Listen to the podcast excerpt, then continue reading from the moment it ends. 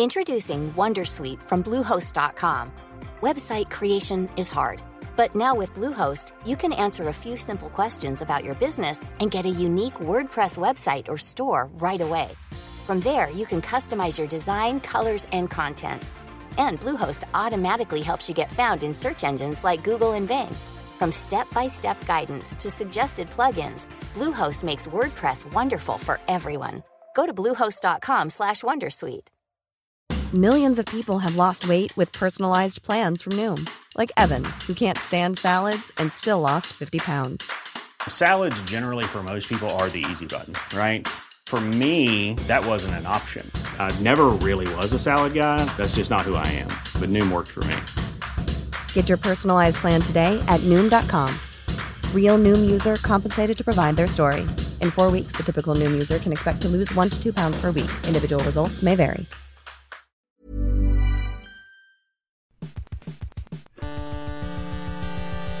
UK Tech Weekly Podcast. Hello and welcome to the UK Tech Weekly podcast. This week I'm joined by Henry Burrell, our consumer tech editor at Tech Advisor. Hello. And Tamlin Magee, edit, uh, a reporter at techworld.com. It's just too much of a mouthful, isn't it? It is, it is. Well, I tried to make it simple by just saying reporter and it backfired aggressively on me. That's fine. Um, this week we're going to be talking about the new Pixel phones. Uh, that's why Henry's here, and we're going to be talking about the London Film Festival because Tamlin's been diving into that. But first, we're going to start off with some news. Um, I wanted to talk quickly about the Google Plus hack. Um, A because I think it needs a little bit of unpacking for people, and B because it's hilarious to talk about Google Plus in uh, the year of our Lord I don't- 2018. I don't think I have a Google Plus. I think everyone do has. you? I think you have to have one. If you're a Google, if you have a Google account, you by proxy have a Google Plus account. Right. Okay. I mean, I vaguely remember looking into it when it was launched. I don't even remember what year that was. You probably have like a grey avatar Yeah. and no information on Google there. Egg. Same as the executives at Google as well. Pretty much. They've not been using it for years. No. No. Um. So that that's like the first point is that people have been talking about the downfall of Google Plus since like 2013. Was I that when think it launched really, now? pretty much yeah, from the day it launched. Um, but for anyone that isn't aware of its existence, um, which I can't blame you for, it's basically Google's social media platform. Yeah. Um, and it was uh, it it went through lots of iterations, but originally you were kind of in circles, and then you would share things in your circles. Yeah, like a weird kind of like exclusive Venn diagram. Of Yeah. Interests. It never worked. It never ever it was worked. weird. Um, and uh, the reason it's back in the news uh, is because Google has had to completely shut it down. Um, they've basically wiped it off the face of the planet um, because there was a data breach uh, back in 2015 uh, that they never reported. Okay, So, but was it actually like a breach uh, in like a hack, or was it more just like it could have been viewed? Info yeah, so breach viewed? actually is is probably the wrong word. So the the way to think about what happened is um, it's actually very similar to what happened at Facebook with the Cambridge Analytica scandal. Right. There was a there was a developer API for Google Plus which allowed people to access information that you hadn't like specifically made public um, in the way that people were doing with Facebook apps. So you'd do a quiz, obviously, Yeah. and then uh, through that. Uh, because the permissions were so loose, you'd be able to then access like whole So, pools of information. so this is more like that in a, in a small window, third-party devs could have Yes. Um, conceivably looked at your personal details. So, had Google Plus been popular, it could have resulted in a scandal similar to Cambridge Which is why it's so funny. They just go, they've literally gone like, ah, it's probably fine because you weren't using it. So yeah. So apparently they discovered it, patched it. They re- they found that 438 apps were accessing third-party information. Okay. Um, poss- you you know, potentially ethically problematically. Um, that's a very very small number, um, and only 500,000 people's information was um, kind of shared inappropriately. And supposedly they like it's like I think the API is on like a two week up upgrade cycle. Yeah. So the window is small. Yeah. So the hack itself is not really a big deal. Um, the the big deal with this story is that um, an internal memo was um, made public by the Wall Street Journal, in which um, the CEO of Google, Sundar Pichai, um, it went all the way to the top basically, and they decided not to report this breach because, in his exact words, um, they feared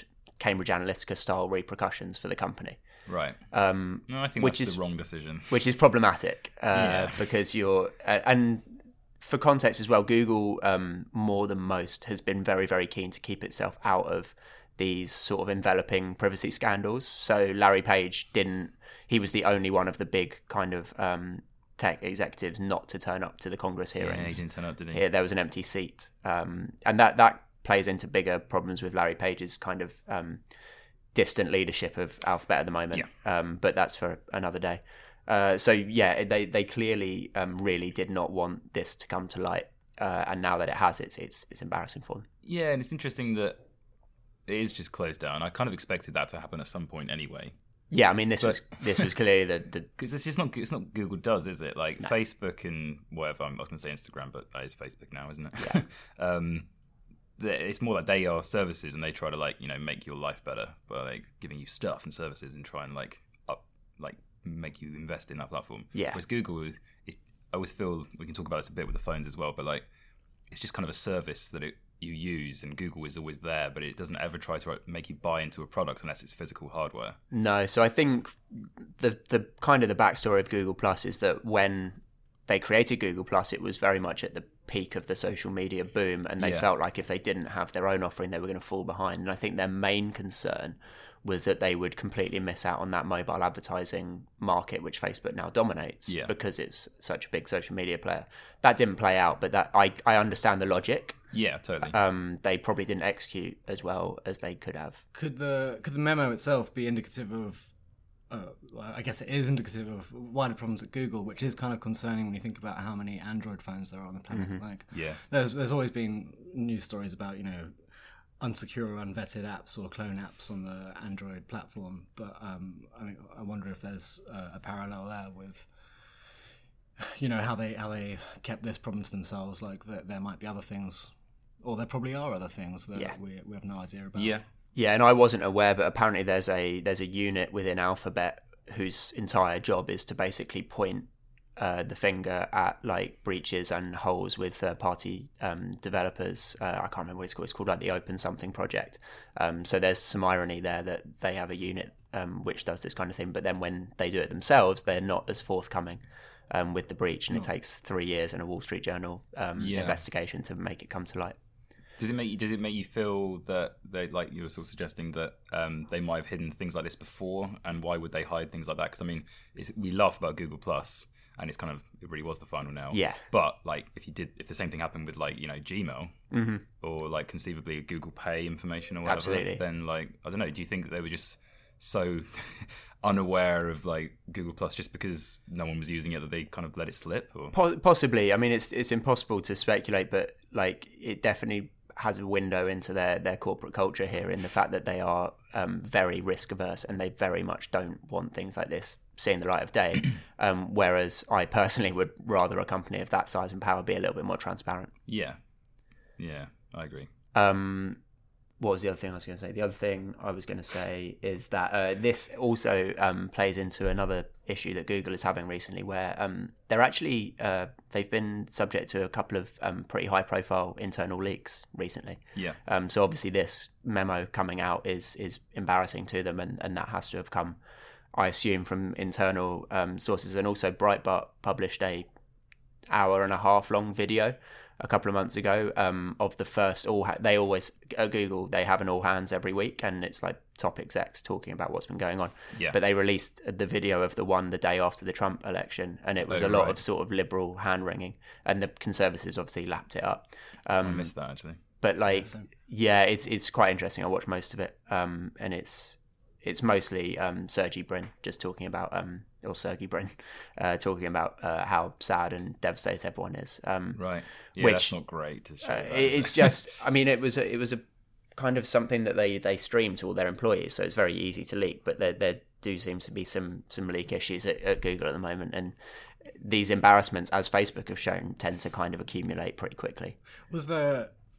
I I guess Google's sort of enemy number one in the sort of alt right circles because Mm. of the very public firing of the person who sent around that ridiculous memo. That Oh, yeah, was what Google, was he wasn't called? it? Oh, James. i can't remember uh, Don't know. i don't want to get it wrong yeah. But it- Sexist James. Yeah. just just complaining about With his stupid the face. fact that he can't get away with sexism at, at work and stuff. And i think Yeah. i think that really the, angered all the sexists Yeah. and misogynists for some reason. Who knows? I think the Yeah, alt right also the alt right also hate Google because they believe that it like pushes down their content and stuff. Well, same like with. Facebook, right? Yeah. People complain that it, it um, sort of pushes conservative stuff down Yeah. or up, depending on who's hacked it that month. Yeah, Um, but is that because these companies shouldn't be like the BBC? They shouldn't have a political bias, or are we going to come to the point where large corporations like this can have a public stance to that? well, I've I've always said with Twitter that there's no reason why Twitter can't decide what the hell goes on its platform. At the end of the day, it's it doesn't have to be a neutral Yeah. platform, and it definitely isn't. So no. I think that that's a that's a whole other topic. Yeah. But I mean, w when you are getting people like the Atlant- Atlantic Council advising Facebook what's acceptable on their site, like you know, no no tears shed over um, Alex Jones being banned from any platform, but uh, groups like the Atlantic Council are very much pushing a Atlanticist pro NATO kind of thing. You know, removing like pro Venezuelan pages and things like that. So, Yeah. Anyway, I'm, I'm ranting, but you know. No, we've, we've, we've talked about it quite a lot. haven't we? yeah, cool. Yeah, I'll, I'll wrap up. But yeah, I just wanted, I just thought it'd be uh, quite No, funny no, to, no. to dive in, and um, also uh, RIP Google Plus. Yeah, what circle would you have been in? What circles? Is it circles of people? Or was it yeah. Was it interests? circles? No, none of us. No. No No. one knows. Google didn't know. we All probably right. should have checked. Oh, yeah, go and go and delete your account. RIP. Uh, we're going to take a quick break, and we're going to come back and talk about Google a little bit more. Ryan Reynolds here from Mint Mobile. With the price of just about everything going up during inflation, we thought we'd bring our prices down. So to help us, we brought in a reverse auctioneer, which is apparently a thing. Mint Mobile unlimited premium wireless. Ready to get 30, 30, bit to get 30, bit to get 20, 20, 20, bit to get 20, 20, bit to get 15, 15, 15, 15 just 15 bucks a month. So, Give it a try at mintmobile.com slash switch. $45 upfront for three months plus taxes and fees. Promo rate for new customers for limited time. Unlimited more than 40 gigabytes per month. Slows. Full terms at mintmobile.com. Millions of people have lost weight with personalized plans from Noom, like Evan, who can't stand salads and still lost 50 pounds. Salads, generally, for most people, are the easy button, right?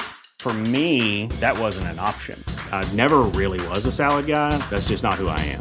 But Noom worked for me. Get your personalized plan today at Noom.com. Real Noom user compensated to provide their story. In four weeks, the typical Noom user can expect to lose one to two pounds per week. Individual results may vary. Ryan Reynolds here from Mint Mobile.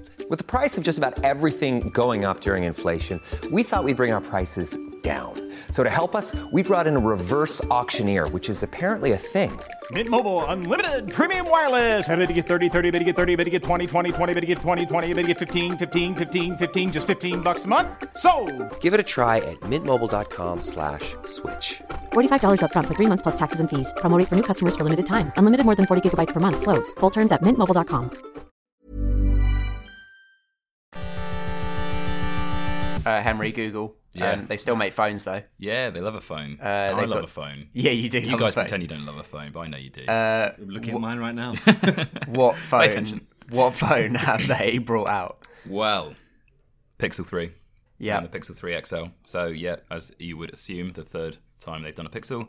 Um, this was no secret. I think in recent memory, this was the most leaked phone. More Google leaks. Yeah, big old leak. Um, it does happen to Apple, but usually in the past couple of years, Well, like the last the last iPhone was pretty badly leaked, wasn't it? yeah, the 10s leaked, but that was sort of that was just because the the guy at 9to5Mac is really good at like guessing URLs and finding like official images, whereas like this is actually just like th- two months ago or so, like they were just on the Russian black market. Yeah. So, someone just nicked them off a van or something, or just like someone in the supply chain is easily bribed.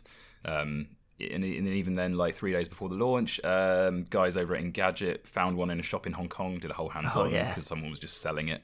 Um, yeah, it's been ridiculous. And um, then there was this whole ridiculous conspiracy theory that um, usually our, our, our friends in the tech YouTube world um, uh, detach themselves to. Um, fair enough. Um, they got more traffic than we did, but uh, they were suggesting that this Google Pixel 3 XL, which is, uh, I don't know if you've seen the pictures, has a, a very large notch. Absolute unit. Yeah, absolute unit. Yeah, it's like a dog's nose at the top. Like it's, it's so it's huge, um, like comically so. And people were saying, "Oh, I think Google have leaked like a fake product," and then they're gonna like be surprised, good, bitches. it? And then like, uh, I mean, obviously that is not true. No. And Google had to. They had quite an interesting event. Um, we were not at the one in New York. We were at the one in London. So they'd like live stream it for UK press um, and hands-on time with the phones. Um, it was a weird one. Uh, they were very much about what is Google for, we are like, and they didn't actually mention the Google Plus thing. Yeah. We thought they may do, but they didn't. But they kind of addressed it indirectly. So Yeah. Rick Osterloh, he's the uh, dev- devices guy. Sundar didn't actually do anything this year, which is slightly odd. Um, he came out and kind of they'd they'd like well. Uh, the Beatles help, well, a cover of it was playing, and it's all about how Google helps you, and like it wants to like be in your life and like help you out and like make your life better and everything. So theirs is very much a software play. Yeah, so than- they go in with the software thing, and then they went, and here are all the new devices, and then they all like, did you see they came? They came up- out the floor, This didn't didn't happen in London, but in New York, they came out of columns. They they appeared in the, and then and then he was like, right, no, everyone sit down again, sit down, and then they all like went back. That was really weird. Um, So what was it? Phones, and then there's two the new home phones, device. Home Hub, Home Hub. which is a bit like an Echo Show, so Mm. like a smart display that you plug in. Yeah. Um, I, it doesn't have a camera on it, which is great because in the same week that Facebook brought out their Portal device, which everyone was like, "Why would I put a Facebook hardware with a camera in my house?" Um, it was quite clever of Google to not put a camera on it. Um, it's just like a quite, a, well, I'd say affordable, 140 quid little uh, display that you can just sort of you know have in the kitchen, hands free, whatever. Yeah. I mean, I personally wouldn't really use one. We'll get it in for review and see. It's kind of like one of these um, categories of device that we don't really know Yeah. who is buying them and why people are buying them. I have a I have a Google Home and I like it very much. yeah, Yeah, But like that's the audio thing, I suppose. Would you Yeah, would you want it to have a screen? I can I can see like extremely limited uses for it, like maybe like, recipe videos. Or Yeah, Yeah, exactly. that's that's the one they always go to to. mind. It was like you can say, "Hey, how do I need dough?" And that's what. And But then- also, Yeah. I've got my phone for that. you know, yeah, and then a lot of people just say, "Yeah, well, you can. You got Google Assistant." Could you have it like phone." as a rotating picture frame? Yes, like- you yeah. can. Uh, it's got this deep integration with Google Photos, Yeah. and um, it can like calibrate the screen so that in, in certain lights it looks like more natural photos, and you can like have stuff like you know whatever. But- Yeah, if you're a mean, techie not that person, you're going to have really it knocking about, aren't you, for a few calendars and such. Yeah, exactly. Like, yeah. uh, so there's that. That was pretty cool. It's quite small. Um, then there's the Google Pixel Slate, which is a, come on, I suppose like an iPad Pro kind of competitor. Mm-hmm. It's far too expensive. Um, I think it's five fifty for just the tablet. It doesn't come with the 190 pound keyboard. Um, and that's the uh, the underpowered one as well. Like if you want like a, like an i7 of these things, like it's it's going to cost you like nearly two grand. And so, but it's a Chrome, but well, it's not a Chromebook, it's a Chrome tab. It's a bit like Surface then. Yeah, basically. Yeah. But I only run Chrome, so um, yeah, it's like it's like a big Android thing. But the phones are interesting. Um, bear with me. uh, Oh, yeah, so the phones. So it has a notch basically uh, because, like all notch phones, it wants to give you a taller screen with more usable space, um, but then also yeah, not have a big bezel at the top. But weirdly, the uh, the small one has the exact same cameras and tech in it. It just doesn't have a notch, just smaller. Um, so a lot of people are just going to want to go for the small one probably, unless you want that big old notch at the top. The notch is a dog's nose type feature. Yeah, it is. Yeah. So, I mean, iPhone 10 has a notch, but it's like quite um, long and um, th- like short. Whereas this is like more squat. It's like a square almost at the top, Right, okay. and people just sort of have taken umbrage with it. But I mean, it's got two selfie cameras in it, so you can do wide angle selfies. It's got a big speaker in it, so you've got dual speakers on the front. Like, Yeah. And when you use a phone with a notch, you kind of just forget it's there anyway. Yeah. It's not too big a deal. Um, the phones are really expensive though. Um, it's 150 pounds more than last year. 150 dollars more as well How much is it? uh, a 739 for the small one. Okay, so about the same as the 10R. Yeah, and that's the problem I think they're going to have. Like they've got operator partnerships with everyone this year. It was only EE last year, Okay. um, so they're they're going to be in more stores and you're going to see more stuff around.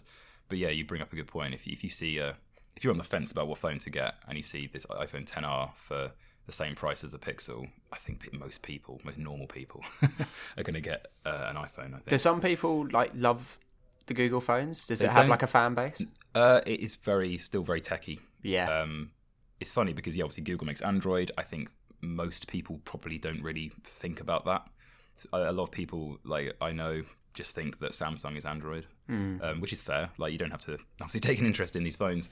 Um, but with the Pixel, um, yeah, it's more like an enthusiast device at the moment, um, and I don't really know who buys them, and they don't sell a lot of them No. um, like which is kind of makes sense why the event was all about you know how the services help you and like this is if you just want the hardware and the way Google wants to present it to you. I was going to say, like, Google's got so much money, can it afford to just create like nice, interesting devices and say, look what we're capable of doing without Yeah. actually having to worry about? It's almost a something lost Pretty leader, much, isn't it? yeah. Um, and they but they do, in the tech press they do get good reviews and the camera is like ridiculous. Mm-hmm. It's still only got one rear-facing camera.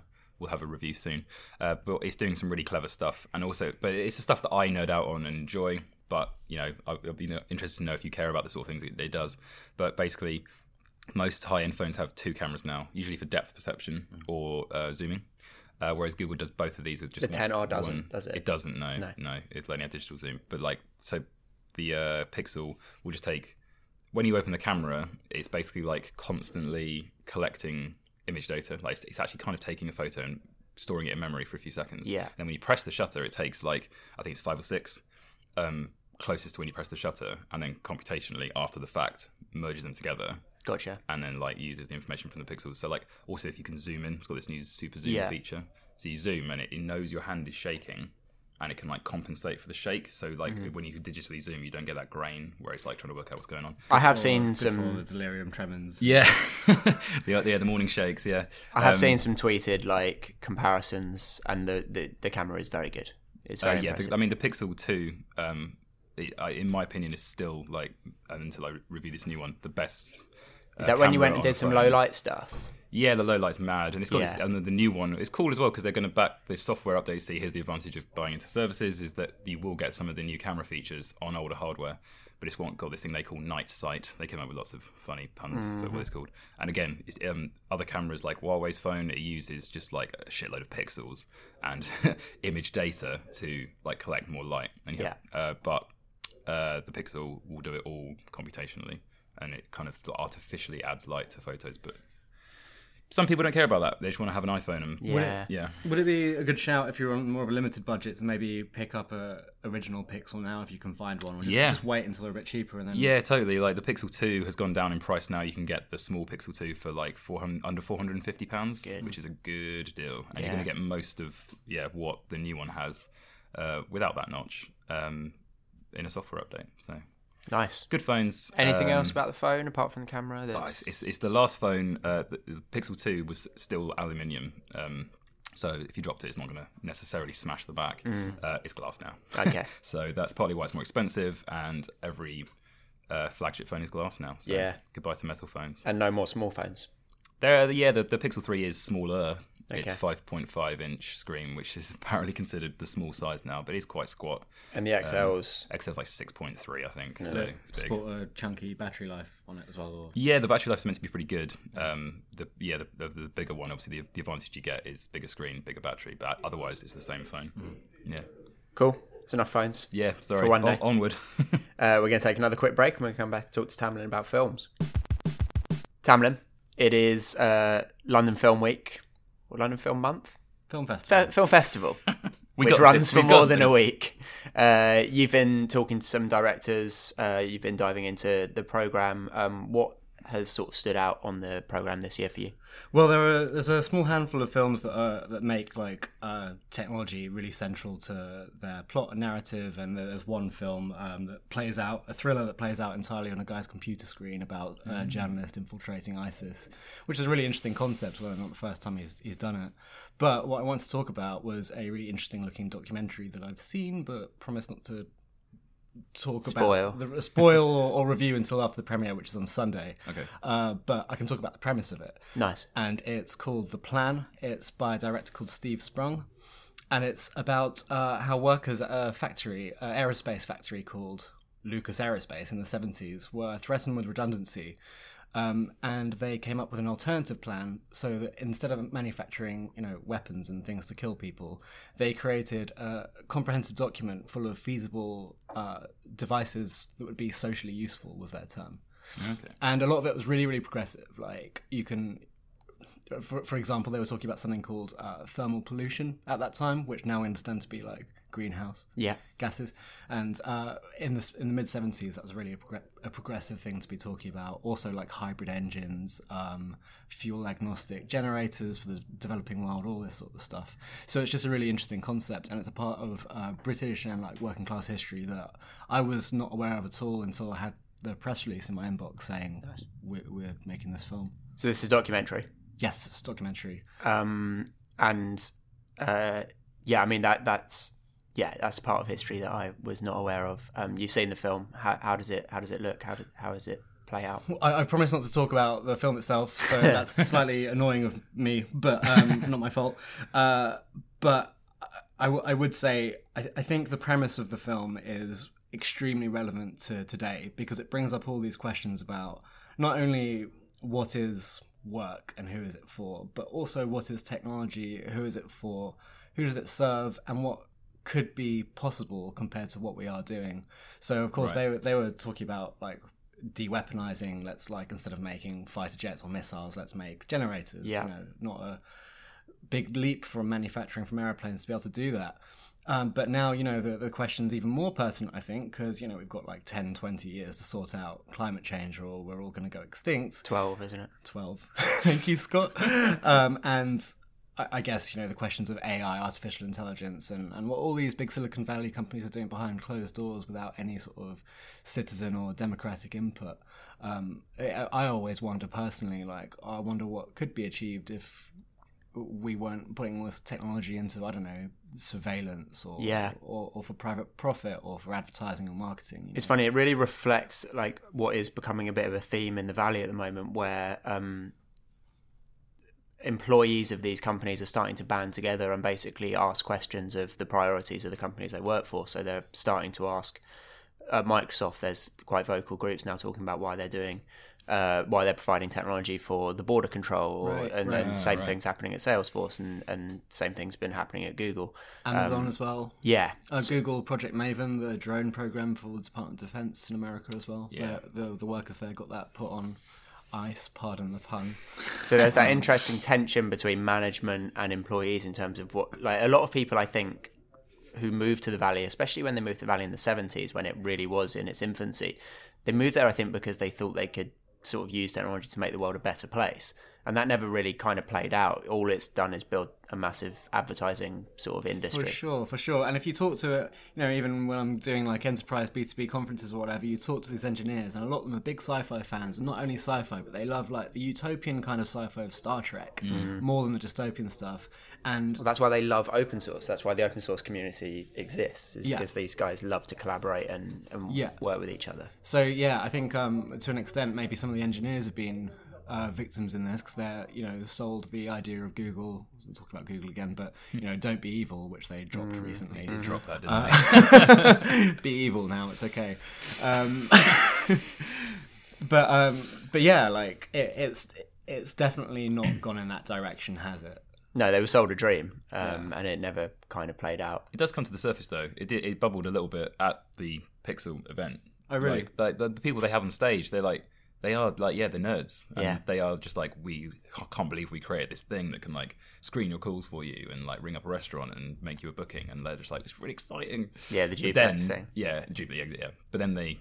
Yeah, they try and put out hardware to reach an audience, but really, like, yeah, they can't really control what their company is involved in in Hmm. other areas.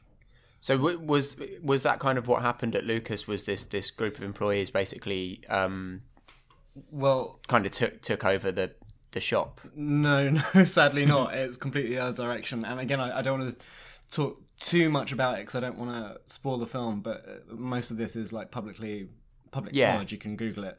Um, so they came up with this really comprehensive plan.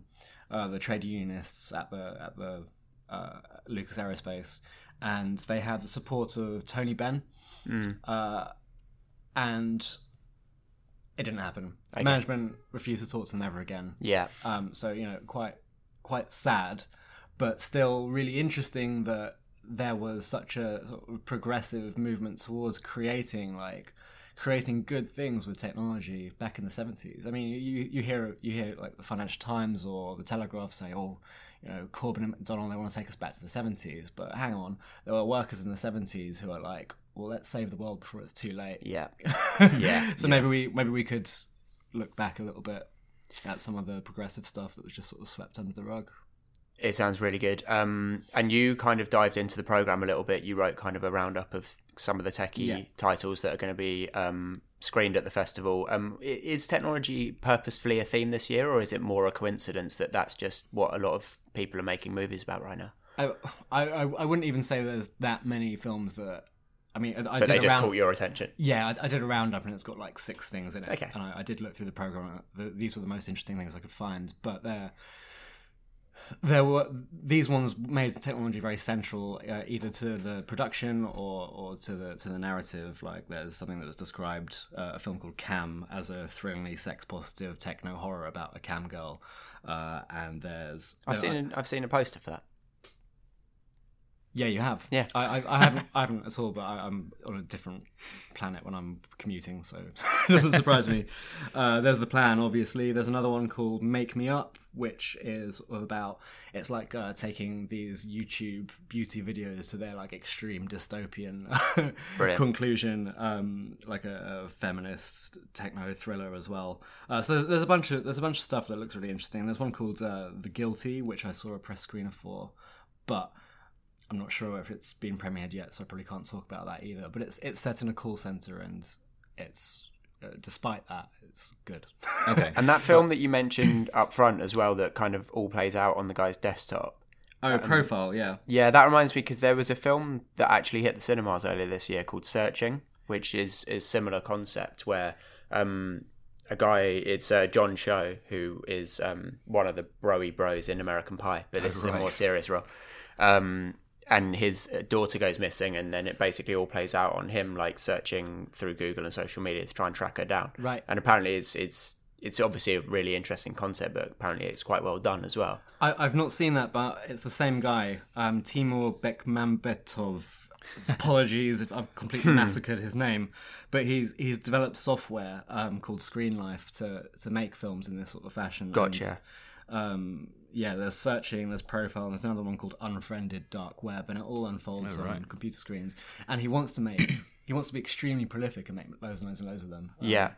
So he's he's sort of almost spurring on a movement with. When, when is it going to change though that uh, tech in films is not dystopian and not kind of like you know malicious and evil? Because like even in like Hollywood films, when there's tech, I think it's normally portrayed as like bad.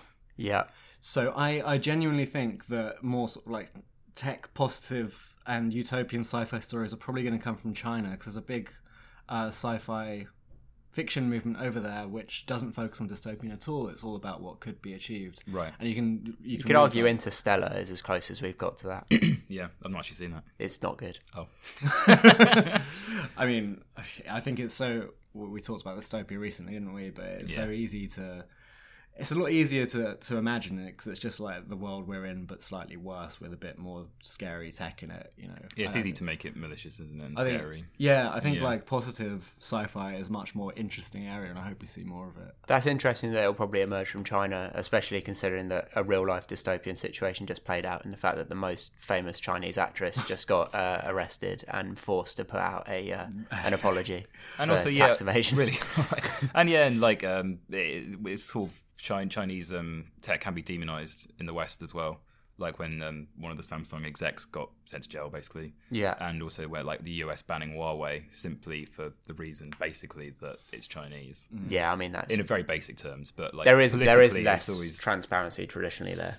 yeah, I mean, I, I think I think China is a, a case in point, just like the West, where you know obviously tech is being used to dystopian means, like in course, yeah. Xinjiang province and the surveillance tech and all that.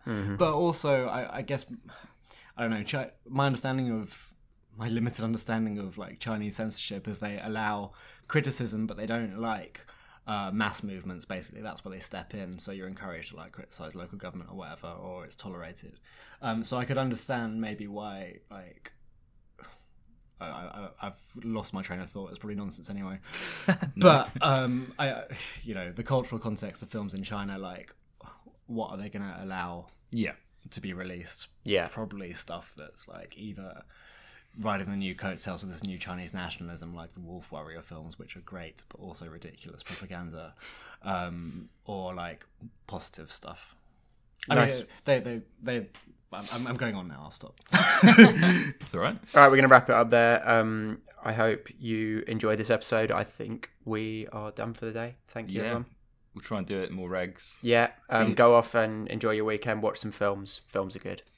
and and phones. Phones are good. Phones and films. Thanks. Bye. Bye. Bye. UK Tech Weekly Podcast. Okay, here's the situation. Our daughter Mia is leaving for her first sleepover. We have friends coming to stay, and we just got a puppy. So I go on Instacart and solve everything in one order from Kohl's. Fun PJs for Mia. Oh, new bedding for the guest room. And a vacuum cleaner that actually picks up pet hair. All delivered in as fast as 30 minutes. With Kohl's on Instacart, there's no such we can't fix. Visit instacart.com to get free delivery on your first three orders. Offer valid for a limited time. $10 minimum order. Additional terms apply. So, you've got an idea for a business. The store of your dreams. There's just one thing to figure out. Everything. That's why Shopify's all-in-one commerce platform makes it easy to sell online, in person, and everywhere else. Sell on social media, source products with an app to get that first sale feeling. It's the only solution that gives you everything you need to sell everywhere you want. So when you're ready to bring your idea to life, power it up with Shopify. Sign up for a $1 per month trial period at shopify.com slash listen.